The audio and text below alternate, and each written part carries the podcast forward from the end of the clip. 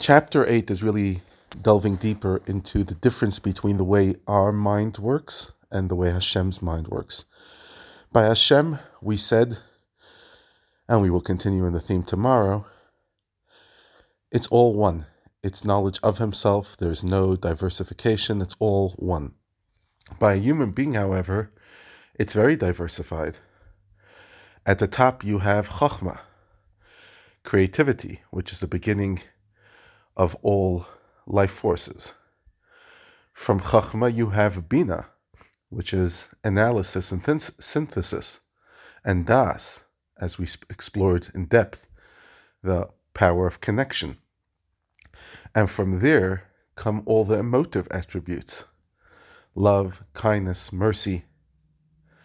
And as an aside, he gives an interesting insight. He says, You could see vividly how all the emotions come from da'at, chachma, which leads to da'at.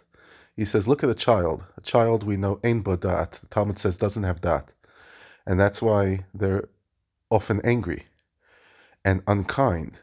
It's not because they're bad people, but it's because das is the ability to connect, to not only know that there's other people, but to actually feel that there's another person, or to feel that just because I didn't get something this second, I don't have to to- throw my toys out of the cot.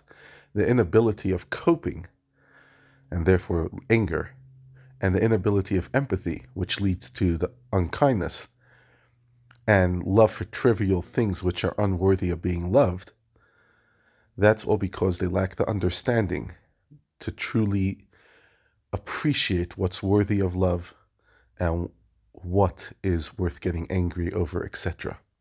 So you see that emotions are dependent on the intellect and understanding. And from the emotions, you have words, leathers, thoughts, um, speech, action. The point is, everything is very, very diversified.